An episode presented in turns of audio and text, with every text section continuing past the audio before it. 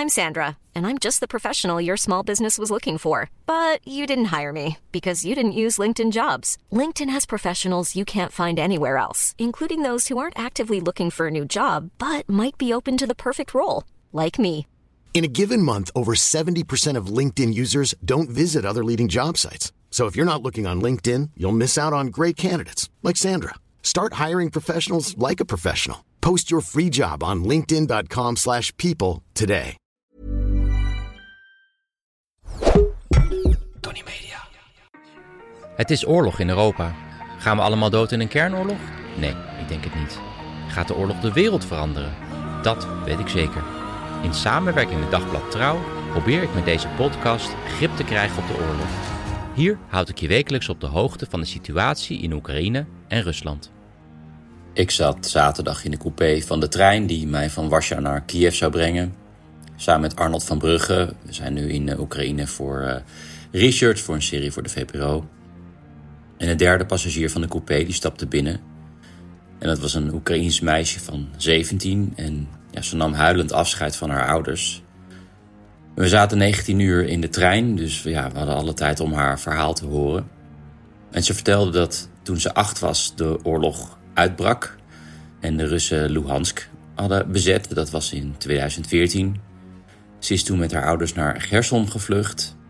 En acht jaar later, toen ze 16 was, brak daar opnieuw oorlog uit in 2022 eh, en bezetten de Russen die stad. En meer dan de helft van haar leven zit zij in een gruwelijke oorlog. En ze is nu gevlucht naar Polen, waar ze psychologie studeert. Doet ze onderwijs op afstand bij de Universiteit van Kiev. En ze vertelde ook dat er laatst iemand vuurwerk afstak en dat ze toen een paniekaanval kreeg. Haar ogen en haar oren die, ja, die deden het gewoon even niet. Ze zag en ze hoorde even niks. En nu uh, moet ze naar Kiev voor haar tentamen. Uh, ze heeft uh, onderwijs online, maar die tentamens die zijn wel fysiek. En het onderwerp van haar tentamen is PTSS, posttraumatisch stresssyndroom. Dit gebeurde er in week 42 van het tweede jaar van de oorlog.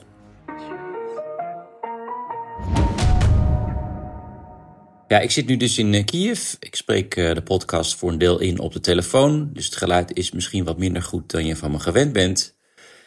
Deel van de podcast is trouwens ook eerder opgenomen in Nederland. Um, ik verblijf in een hotel om de hoek van een uh, standbeeld. En de dag voor ik aankwam is dat standbeeld weggehaald. Het is een beetje deel van de beeldenstorm die nog steeds volop aan de gang is in Oekraïne. Ja, eigenlijk zijn ze nu gewoon alles aan het weghalen wat te maken heeft met de Sovjet-tijd. Er stond daar een standbeeld van een Mikola Shors. Hij was een uh, Bolshevik. Hij vocht tegen de soldaten van de Oekraïnse Volksrepubliek. Ja, dat is een heel klein uh, republiekje dat een paar jaar heeft bestaan na de Eerste Wereldoorlog. Totdat ze werden opgeslokt door de Sovjet-Unie. En wat ik begreep van vrienden in eh, Kiev is dat er een discussie is geweest of het paard wel op de sokkel moest blijven staan. Die, uh, die Shorts die zit op een paard. Uh, met als argument dat het paard natuurlijk niet schuldig is. Maar de paard is uiteindelijk ook weggehaald. Als compromis is die wel ergens nu in de opslag, dus die wordt niet omgesmolten. En nu staat daar dus alleen maar een sokkel. En die is beklad met teksten als moordenaar en misdadiger. En de sfeer in Kiev is ja, wat grimmiger ten opzichte van de zomer. Mensen zijn ook gewoon moe. Toen was er nog hoop op een succesvol offensief. En ja, die hoop die is er nu niet meer. En ze kijken ook radeloos naar dat gebekvecht uh, van Zelensky en Klitschko en, uh. Ik heb er eerder in podcast uh, of in andere podcasts al aandacht aan besteed. En dat een beetje op het punt waarop de militaire hulp van het Westen dreigt op te drogen. Dus misschien zitten we nu wel in het gevaarlijkste moment van de oorlog. En die hulp is namelijk hard nodig. Um, bijvoorbeeld door het leveren van luchtverdediging. In de nacht van zondag op maandag uh, hebben de Russen een grote aanval op Kiev uitgevoerd met uh, ballistische raketten. Dat gebeurde om vier uur s'nachts. Even om mijn vriendin gerust te stellen, want die zit ook te luisteren. Ik ben uh, braaf naar mijn schuilkelder gegaan van het hotel. Best wel relaxe schuilkelder trouwens, lagen wat matras op de grond. Ik was trouwens de enige in de schuilkelder, want ja, mensen vertrouwen er intussen op dat die raketten wel worden neergehaald. Alle acht raketten zijn uh, inderdaad neergehaald in het zuidwesten van de stad. Door vallende brokstukken is wel iemand gewond geraakt. Verder, als we uitzoomen, wat lichtpuntjes.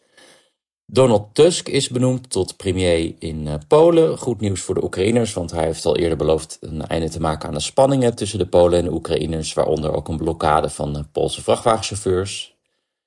Verder is Zelensky vandaag in Washington. Vermoedelijk lukt het om een uh, nieuw steunpakket te krijgen van 55 miljard euro, al blijft het daar wel spannend.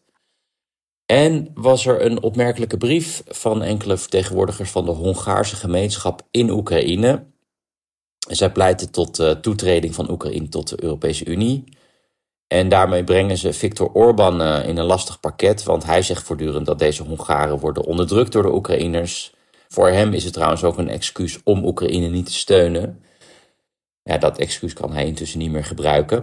Dat bespreek ik allemaal verder volgende week met mijn gastschrijver uh, Jaap Scholten. Die woont in Hongarije. Die is hier wel vaker te gast in de podcast. Jaap gaat ook regelmatig naar Oekraïne om spullen te brengen. Dat wordt dan de laatste podcast van het jaar. En ik denk dat het een moment is om even terug te blikken op uh, de oorlog van het afgelopen jaar. Gaan we door naar de Russische media.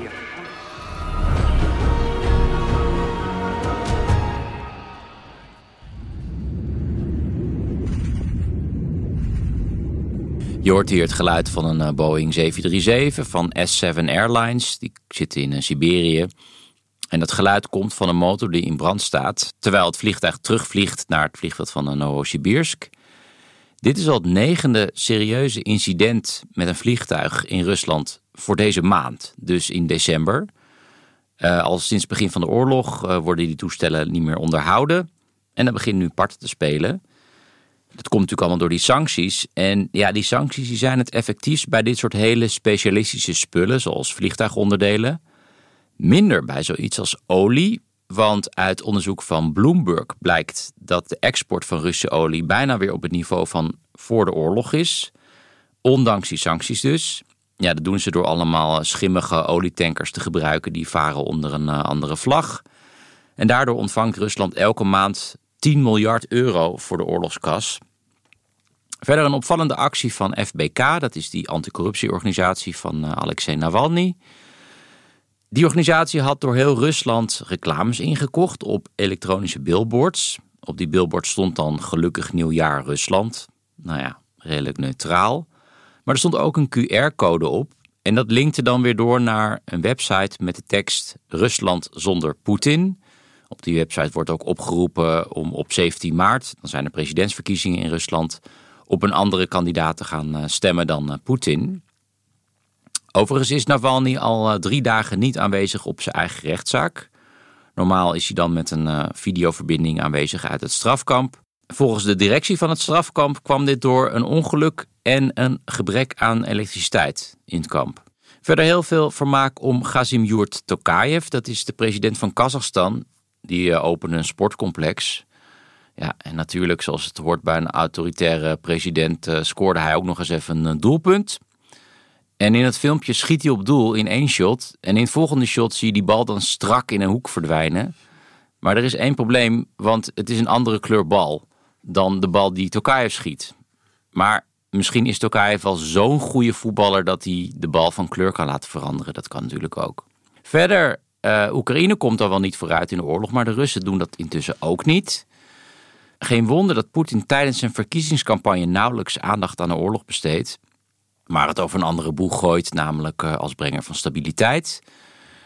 Nou ja, dan heeft hij 14 december wel een probleem, want dan heeft hij de jaarlijkse Q&A met de Russische bevolking. Dat wordt dan op televisie uitgezonden. En ja, de meeste vragen die daar binnenkwamen, die gaan juist over de oorlog. Want de Russen willen weten hoe lang die nog gaat duren, hoe lang de mobilisatie nog geldt. Er zijn ook heel veel vragen over vredesonderhandelingen, of die mogelijk zijn. Dus het is duidelijk, de Russen zijn ook oorlogsmoe. En daar moet Poetin toch rekening mee zien te houden. Ten slotte nog een leestip. Ik had het eh, vorige week al over het Russische Hoge Rechtshof. Die heeft de LHBTI-gemeenschap bestempeld als een extremistische organisatie. Nou, trouwcorrespondent Jaron Kamphorst die sprak Egor Kotkin, dat is een eh, queer in uh, Moskou, over wat voor gevolgen deze maatregel nou voor hem heeft. Ik zet een link naar zijn stuk in de show notes. Uh, het is zonder paywall te lezen voor de luisteraars van de podcast. De kop van het stuk is al veelzeggend. De nieuwe wet is een vrijbrief om ons te terroriseren.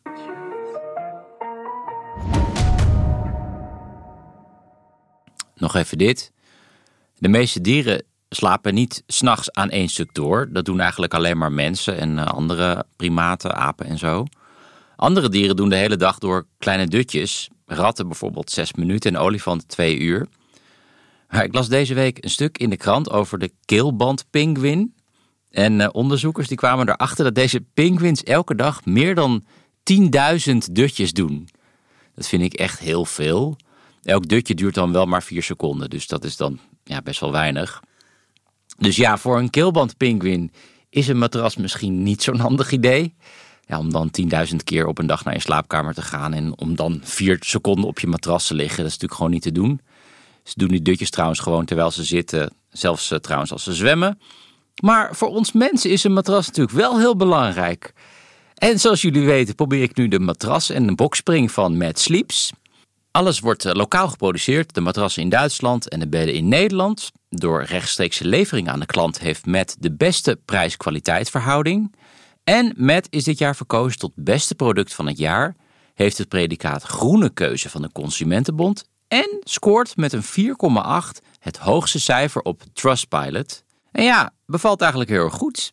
Ik slaap eerlijk gezegd beter en dat ook terwijl ik notabene op het punt sta om te vertrekken naar Oekraïne. Ja, dan slaap ik meestal eh, wat minder goed. Dus dat is een heel goed teken. Ook die bokspring onder het matras is heel erg prettig. Ben je nou zelf ook toe aan een nieuw matras of een bokspring? Neem eens een kijkje op matsleeps.com. Dat is M-A-T-T-S-L-E-E-P-S.com. Met de code JELLE30 krijg je 30% korting op het matras en 35% korting als je een bokspring en een matras bestelt. Ik heb zojuist het laatste hoofdstuk geschreven van een boek dat dit voorjaar uitkomt. Het boek heet Spullen brengen. En het gaat over de tocht die ik deze zomer maakte naar Oekraïne. Toen ik deel uitmaakte van een konvooi van auto's en uh, trucks gevuld met helmen en eh, kogelvrije vesten. En we gingen langs plekken waar ook eerder al om is gevochten. En ja, aan de hand van die reis probeer ik de complexe geschiedenis van de Oekraïne te vertellen. Maar het is ook gewoon een reisverhaal vol met absurditeiten. Af en toe gooi ik er ook dingen in uit de podcast. Ik noem een militaire salade. Um, en ik wil nu de laatste regels van het manuscript met jullie delen. Sneak preview. Um, en deze passage gaat over het vertrek naar huis. Alle auto's waren intussen ingeleverd, dus ja, moesten we met de trein naar huis. Dus belanden we op het treinstation van Kiev voor de trein naar Warschau.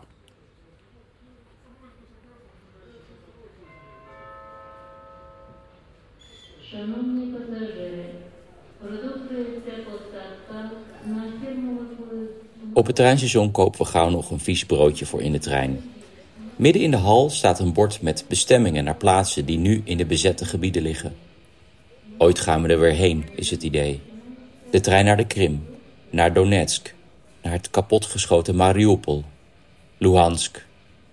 Af en toe blijft iemand even staan om naar die onbereikbare namen te kijken, waar de meeste mensen lopen door. Vaak met grote tassen, waarschijnlijk vol met ingemaakte groenten, op weg naar Warschau. Op weg naar een magische wereld waar niet elke godvergeten paar uur het luchtalarm gaat. Het perron staat zwart van de mensen. Families en vrienden nemen afscheid. We installeren ons in een bloedhete coupé. De lullige gordijntjes, de Norse conductrice, de samovar en het gangpad. Alles precies zoals mijn eerste reis in 2000. Behalve dan dat het luchtalarm nu afgaat. Op het perron reageert niemand op het alarm. Ze zitten midden in hun emotionele afscheid. De blijvers halen nog een wekpot met augurken of honing tevoorschijn en proberen die in de tassen van de vertrekkers te proppen, die al barsten staan. Liefde in een pot. Ze nemen afscheid, misschien wel voor altijd, wie zal het weten. Met een lichte schok schiet de trein in beweging. Een meisje van een jaar of acht, de leeftijd van mijn dochter, staat voor het raam van de mensen in de coupé naast ons en loopt mee met de trein, die maar langzaam optrekt. Door haar gezwaai probeert ze vrolijkheid uit te stralen, maar ik zie haar vechten tegen haar tranen. Harder rent ze. Harder zwaait ze. Ze houdt ons bij tot het einde van het perron, tot ze niet meer verder kan. Daar blijft ze staan en kan ze eindelijk een potje huilen als de trein uit het zicht is. Net als de mensen in de coupé naast ons. Ja, dat was het eind van mijn boek. En wat heel erg tof is, er komt een podcast-editie van het boek met een speciale inleiding voor alle luisteraars, ja, jullie dus. Het is een uh, gelimiteerde hardcover-editie, weer eens wat anders dan een bamboe onderbroek. Inschrijven kan tot 31 december. Als je dat wil doen, ga dan naar dasmag.nl slash spullenbrengen. Natuurlijk staat de link ook in de show notes. Een deel van de opbrengst van het boek gaat naar Protect Ukraine. Dat is de club die de spullen brengt naar Oekraïne toe.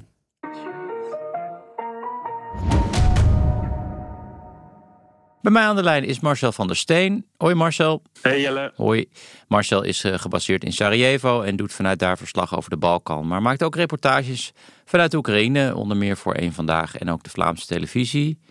Maar eerst even, uh, hoe ben je eigenlijk in Sarajevo terechtgekomen? Ik vind het zo origineel. Niet eens Belgrado, ook nog eens Sarajevo. Ja, nee, dat was ook toen ik hier uh, in 2010, want toen ben ik eigenlijk als eerste, uh, als, uh, ja, voor het eerste keer eigenlijk hierheen verhuisd. Mm -hmm. Was het natuurlijk wel een soort van vraag, dilemma van ga ik naar Sarajevo, waar ik heel graag heen wilde, omdat ik die stad fantastisch vond.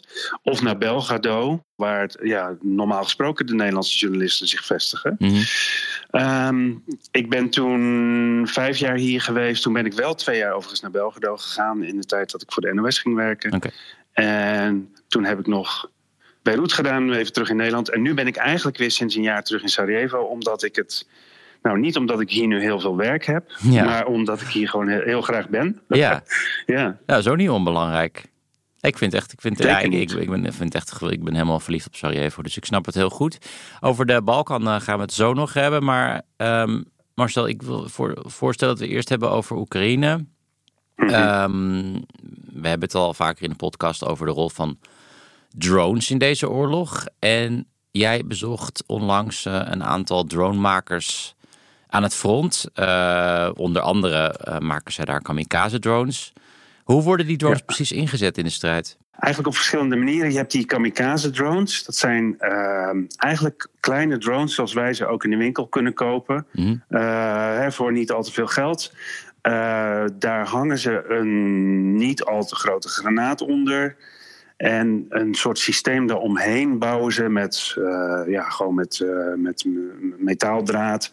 En op het moment dat dat draad iets raakt, bijvoorbeeld nou, iemand in een, uh, in een loopgraaf of een, of een, tank. een tank of de ja. binnenkant van een tank. dan ontploft dat ding. Mm -hmm. En ja, dat, dat is natuurlijk, dat kan dodelijk zijn, dat kan heel veel schade aanbrengen. Ja. Dat is zeg maar een vorm. en daarnaast heb je natuurlijk de grotere drones die ook uh, soms granaten kunnen droppen, die uh, dingen kunnen loslaten. Die zijn wat geavanceerder. Uh, en gaan ook langer mee. Deze kamikaze drones, nou ja, die gaan dus maar één keer mee. Ja. Um, en je hebt drones die worden ingezet. En dat is wel steeds belangrijker ook aan het worden. Voor informatie, voor intelligence. Dus mm. bijvoorbeeld in combinatie met artillerie. Ja of andere redenen om die, uh, om die informatie te verzamelen. Van ja, waar zit de vijand, waar zitten de Russen mm. in dit geval?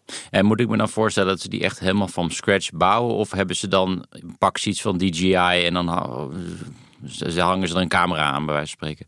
Ja, allebei eigenlijk. Je ziet het allebei. Vooral in het begin herinner ik me, zeg maar, dus een jaar geleden, ruim, ruim een jaar geleden, was er heel veel vraag. Mm -hmm. uh, werd mij ook wel gevraagd: van kun je geen drones meenemen? Uh, door mijn fixer bijvoorbeeld, die dan ook weer uh, als een soort van vrijwilliger werkte um, al eerder, eigenlijk sinds 2014, voor, uh, voor het Oekraïnse leger. Ja. En die, ik heb dat nooit gedaan uiteindelijk. Um, maar ja, de, de vraag was heel erg. Uh, iedereen die zeg maar naar Oekraïne kwam om drones mee te nemen mm. voor het leger. Nu zie je ook wel dat ze die zelf bouwen. Dat ze ook heel erg gewoon uh, zeg maar dicht bij de frontlinie aan het solderen zijn. En, uh, en die dingen aan het repareren zijn. Ze hebben bijvoorbeeld wel eens dan, dan, dan, dan, dan landt er een Russische drone naast hen die dan niet ontploft. Nou, die kunnen ze dan weer gebruiken en, Ja. en terugsturen. Ehm, dus het is eigenlijk allebei. En als je inderdaad, als je het hebt over die grotere drones, die dus vooral worden ingezet voor, eh, voor informatie verzamelen. Ja, die worden eh, in steeds grotere getalen en steeds professioneler worden die gewoon gebouwd in Oekraïne zelf, Oekraïnse fabrieken. Want eh, uit jouw reportage, ik zal nog even een link in de show notes eh, zetten. Dat was volgens mij voor Ter Zake, voor de Vlaamse Omroep. Eh, ja, daar beland je in, ja, toch best wel een soort van houtje-touwtje-achtige omgeving. Eh, ehm, is het ook niet, ik hoor ook vaak verhalen over dat het bevestigen van die granaten ontzettend gevaarlijk is. Dat het ook heel vaak misgaat. Hoorde je daar iets over? Nee, daar hebben die jongens dat niet over gezegd. Maar Hm. dat houtje touwtje eh, gevoel wat jij aan de reportage overhoudt, dat, ja, dat klopt wel. Ik, Ja.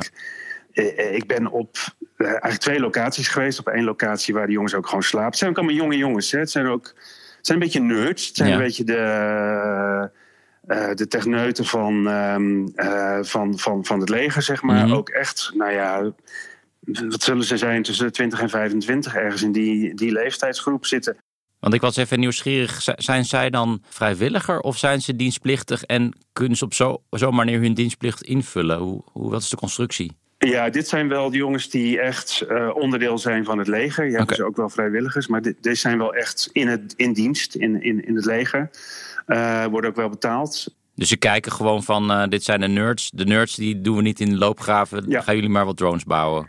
Exact, ja. Ja. ja. Oké. En kijk, en ze zien ook wel dat het heel serieus natuurlijk is wat ze doen. Want het, ja, soms, want ze besturen zo'n drone met, een, zeg maar met zo'n zo'n bril op, met zo'n masker. Eh, waardoor je natuurlijk ongelooflijk zo'n ja, een computergame gevoel krijgt. Ja. Maar die jongens zijn toch ook wel bewust van wat ze aan het doen zijn. Dat je uit- uiteindelijk toch ja, probeert mensen te doden. Ja. Dat is, eh, dat is wat ze doen. ja. En, en, en anders dan bij normale soldaten kun- kunnen zij ook gewoon precies zien wie zij doden. Ik bedoel, normaal schiet je een granaat af, die verdwijnt ergens achter de horizon. Maar zij, doordat zij meereizen met zo'n drone, dat lijkt me best heftig. Ja, dat is ook echt wel heftig. En zij zitten ook in. Ze hebben dus zo'n huis eigenlijk, hè, ergens een plek. Nou, ik mag natuurlijk niet zeggen waar dat, waar dat is. Maar eh, niet ver van de, van de frontlinie daar. En daar heb je ook. Op een gegeven moment lieten ze mij. zetten ze een televisie aan, een beeldscherm. En lieten ze mij streams zien van drones die op dat moment in de lucht hingen. Mhm. Maar er was bijvoorbeeld ook een drone bij die op dat moment in de buurt van de Krim was. Oh, echt? Ja, dus er zijn zelfs zeg maar, verbindingen dus met die drones. eh, of hè, die, die, die, die, die streams die komen blijkbaar ergens binnen en worden in een netwerk verspreid. Dus ik kan me voorstellen dat er in Kiev ook iemand zeg maar, zit mee te kijken. Ongelooflijk. Want jij zat heel ver van de Krim vandaan op dat moment. Ik zat heel ver van de Krim Ja. vandaan, ja. Ja, ja. Ik zat in het oosten in de buurt van Kramatorsk. Dat is Ja. ontzettend eh, geraffineerd. Het is natuurlijk ook heel interessant hoe die technologie eh, evolueert tijdens de oorlog. Hey, eh, Marcel, dan gaan we naar jouw eh, geliefde Balkan. Ehm, Mhm. Om precies te zijn naar, naar Bo- Bosnië-Herzegovina, waar natuurlijk Sarajevo ook onderdeel van uitmaakt. Daar is op dit moment een hele opvallende rol voor Milorad Dodik. Kan je wat over deze Dodik vertellen? Ja, deze man is eigenlijk al jaren de politieke leider in de Republika Srpska. En dan moet even, je moet altijd als je over, als, dat is altijd het lastige ook, hè, als ik ook wel bijvoorbeeld, als je op Radio 1 in drie minuten een verhaal moet vertellen over Bosnië, Ja, ben je twee minuten bezig met het uitleggen van hoe zit het ook alweer. ja. Maar eh, even heel kort dus, het land Bosnië-Herzegovina is opgedeeld in twee delen. Niet in Bosnië-Herzegovina, Mhm. dat ook. Maar vooral in de federatie. Daar zitten vooral Bosniakken, Bosnische moslims en Kroaten. En Republika Srpska. Dat is zeg maar waar vooral de Serven, Bosnische Serven wonen. Ja. Heb je ook nog eens grenzen tussen die twee deeldingen binnen Bosnië? Dat je gewoon je paspoort moet laten zien? Nee, dat Oh niet. Maar dat is wel het is wel heel interessant, want dat zijn dus onzichtbare grenzen. Ja. Maar als je van de federatie Srpska binnenrijdt, dus als je hier Sarajevo de stad uitrijdt, dan rij je eigenlijk heel snel, zeg maar, Oost-Sarajevo, bijna een soort Jeruzalem, eh rij je het Servische deel binnen. Ja. En dan staat er een groot bord, welkom in de Republika Srpska. Oh, oké. Ehm, dat, dus de Serven benadrukken de onzichtbare grens. Mhm. En in de federatie doen ze eigenlijk alsof die niet bestaat. Want als je terugrijdt, zie je niet zo'n bord. Je hebt niet een wel, welkom in de federatie. Maar je hoeft in ieder geval niet de hele je paspoort te laten zien. Dat scheelt. Oké, ga verder. Nee, nee dat, dat scheelt. Maar ja, het kan best zijn, want dat is waar natuurlijk toch Dodik uh, al jaren op aanstuurt. En eigenlijk steeds meer, nou, echt steeds serieuzer in wordt in de um, dreigende taal, in ieder geval die hij uit. Uh, om te gaan afscheiden. Om toch daar uiteindelijk dus wel grensposten neer te gaan zetten. Mhm. En wat je de afgelopen maanden hebt gezien, is dat, dat Serviërs, of Serven, Bosnische Serven, zijn gaan protesteren om Dodik te steunen in een of andere rechtszaak die op dit moment loopt. Mhm. Um, om hem te gaan steunen. En onder de noemer. Uh, de grens bestaat of zoiets. De grens bestaat wel. Nou, oké. En dus zij, zij zijn heel erg aan het benadrukken: dit land ehm, bestaat uit twee delen. Ja, En uiteindelijk wil Dodik dus afscheiden. Dat is in ieder geval wat hij al jaren roept. maar dan krijg je in het slechtste geval... eh, dat klinkt een beetje als een soort van hervatting van, eh, van de jaren negentig. Ik bedoel, in het slechtste Ja. geval. Ja, ja zeker. Hoe, hoe groot is die kans, denk je, Marcel? Want ik hoor dit vaker. Het is een soort van. Het gaat met golven. Het is een soort van ritueel. En dan, dan hoor je weer een van de Serviërs roepen. Of vaak zijn het Serviërs dat ze, dat ze af gaan scheiden. En daarna hoor je weer niks. Moeten we dit nou echt Ja. serieus nemen? Ik denk dat we het serieus moeten nemen, maar tegelijkertijd is het ook zo dat het inderdaad zo eh, ja, met golven komt en gaat. Ik denk dat we het nu heel serieus moeten nemen, omdat Europa verandert. Mhm. En dat is mijn, maar dit is mijn analyse en dat kan, kan ik helemaal naast zitten. Maar ik heb het idee dat Dodik en mogelijk ook Vucic, de Servische president is van Servië, Mhm. ehm, toch aan het voorsorteren zijn, om wat voor reden dan ook, op een Europa dat met Orbán in Hongarije, met eh, Slowakije, die zeg maar een andere koers vaart, Mhm. met Wilders Mhm. in Nederland en mogelijk straks Frankrijk en België, ehm, die een andere koers varen, die mogelijk zullen voorkomen dat Europa ingrijpt bij iets wat hier zou kunnen gebeuren. Mm. Nou, het is heel vaag, hè, maar stel dat er hier iets gebeurt, als Europa dan niet ingrijpt, dan wordt het interessant. Ja. Als de Verenigde Staten niet ingrijpen, hetzelfde verhaal. Mhm, en als mhm. dus, want dat heeft Dodik nu heel duidelijk ook gezegd. Eigenlijk zei hij van, ik had al die afscheiding moeten inzetten toen Trump in het Witte Huis zat. Mhm. En nu wacht hij eigenlijk op de terugkeer van Trump eh, als president van Amerika. Omdat eh, hij dan denkt dat, dat Amerika niet zal ingrijpen als er hier iets misgaat. Nou, daar zou hij gelijk in kunnen hebben. En er is natuurlijk één persoon die belang heeft bij de instabiliteit in Europa. En dat is natuurlijk Poetin. Nou, eh, Ja. las ik dat die Dodik sinds het begin van de oorlog al twee keer in Moskou is langs geweest. Mhm. Als enige Europese leider. Wat voor rol Ja. speelt Poetin in het geheel? Ja, ook dat is natuurlijk heel moeilijk om daar, eh, zeg maar, zwart, zwart op wit kun je daar niks over zeggen. Ehm, alleen, eh, da- dat zien we. We zien dat die invloed heel groot is. Dat, dat Dodik eh, inderdaad eh, regelmatig in Moskou eh, Mhm. aan tafel zit. Ehm, ook op, op bepaalde momenten, zeg maar, vlak voor verkiezingen bijvoorbeeld, Mhm. dat hij even naar Moskou vliegt. Daarnaast zien we natuurlijk de Servische president Vucic, die een soort van een balanceeract uitvoert tussen West en Oost, tussen Rusland en tussen, tussen de EU, waar ze toch ook heel graag bij willen horen. Ja. Ehm, dus je ziet dat er allerlei onzichtbare lijnen in ieder geval lopen. Eh, afgelopen januari, 9 januari, dat is zeg maar de dag van Republika Srpska, heeft eh, Poetin een soort van belangrijke medaille gekregen hier in Srpska. Mhm. Nou, hij was er niet zelf bij natuurlijk, Nee. maar hij heeft hem, heeft hem zeg maar virtueel omgehangen gekregen. En zeg maar dat, al dat soort dingen bij elkaar ehm, wijst wel in heel veel invloed van Poetin. En ik zie ik zelf persoonlijk wel een beetje als een, als een soort van puppet Ja. eh, van Moskou. Ja. Ehm, en ja, en, en de vraag is natuurlijk, hè, de theorie is, wordt door veel mensen gedeeld dat Poetin eh brandhaarden in de wereld aan wil, s- aan wil Mhm. steken. Mhm. Om de aandacht van Oekraïne af te leiden. Of, de, de, nou ja, of de geldstromen eh, wil verdelen vanuit bijvoorbeeld de VS. Ehm, nou ja, dan zou dit een, eh, een goede nieuwe brandhaard Ja. in 2024, 2025 kunnen worden. Zou Balkan zomaar de hotspot van eh, 24 kunnen worden? dat lijkt me iets om goed in de gaten te houden vanuit daar, Marcel. Ik hoop dat je daar gewoon blijft in het, mooie, in het mooie Sarajevo. Marcel van der Steen. Voorlopig schijnt de zon. En mooi zo, hier niet. Marcel van der Steen, dankjewel voor het gesprek. Oké, hoi.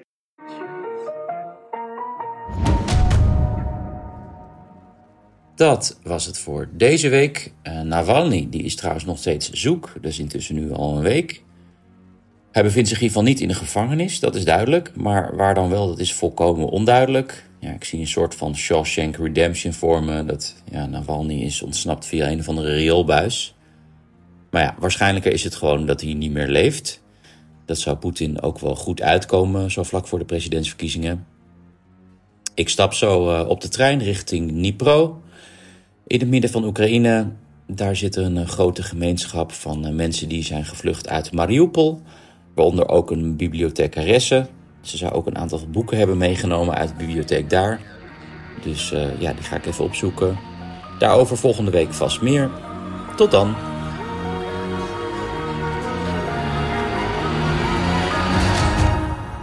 Dit was een productie van Tony Media en Dagblad Trouw. Voor meer verdieping ga naar trouw.nl. Planning for your next trip?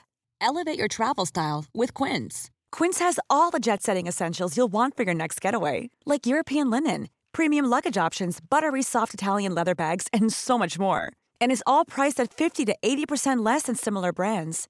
Plus, Quince only works with factories that use safe and ethical manufacturing practices. Pack your bags with high-quality essentials you'll be wearing for vacations to come with Quince. Go to quince.com/pack for free shipping and 365-day returns.